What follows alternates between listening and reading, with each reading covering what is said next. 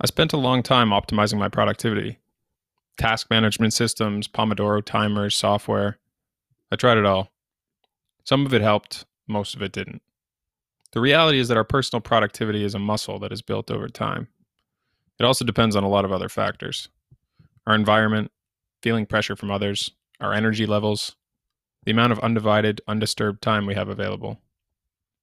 I've come to accept this and I look at productivity differently now. In the modern world, solving your own productivity issues is a good start, but it won't change your output by 10x or 100x. The only way to do that is to build a system. Systems are available to all of us. Programmers build systems, but writers do too when they publish on the internet.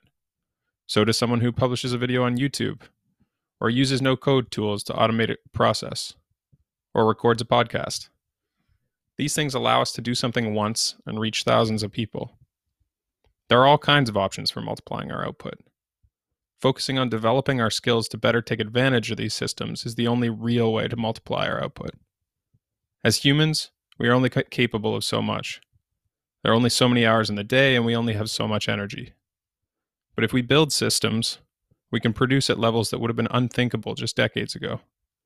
Systems are the only true way to multiply our productivity.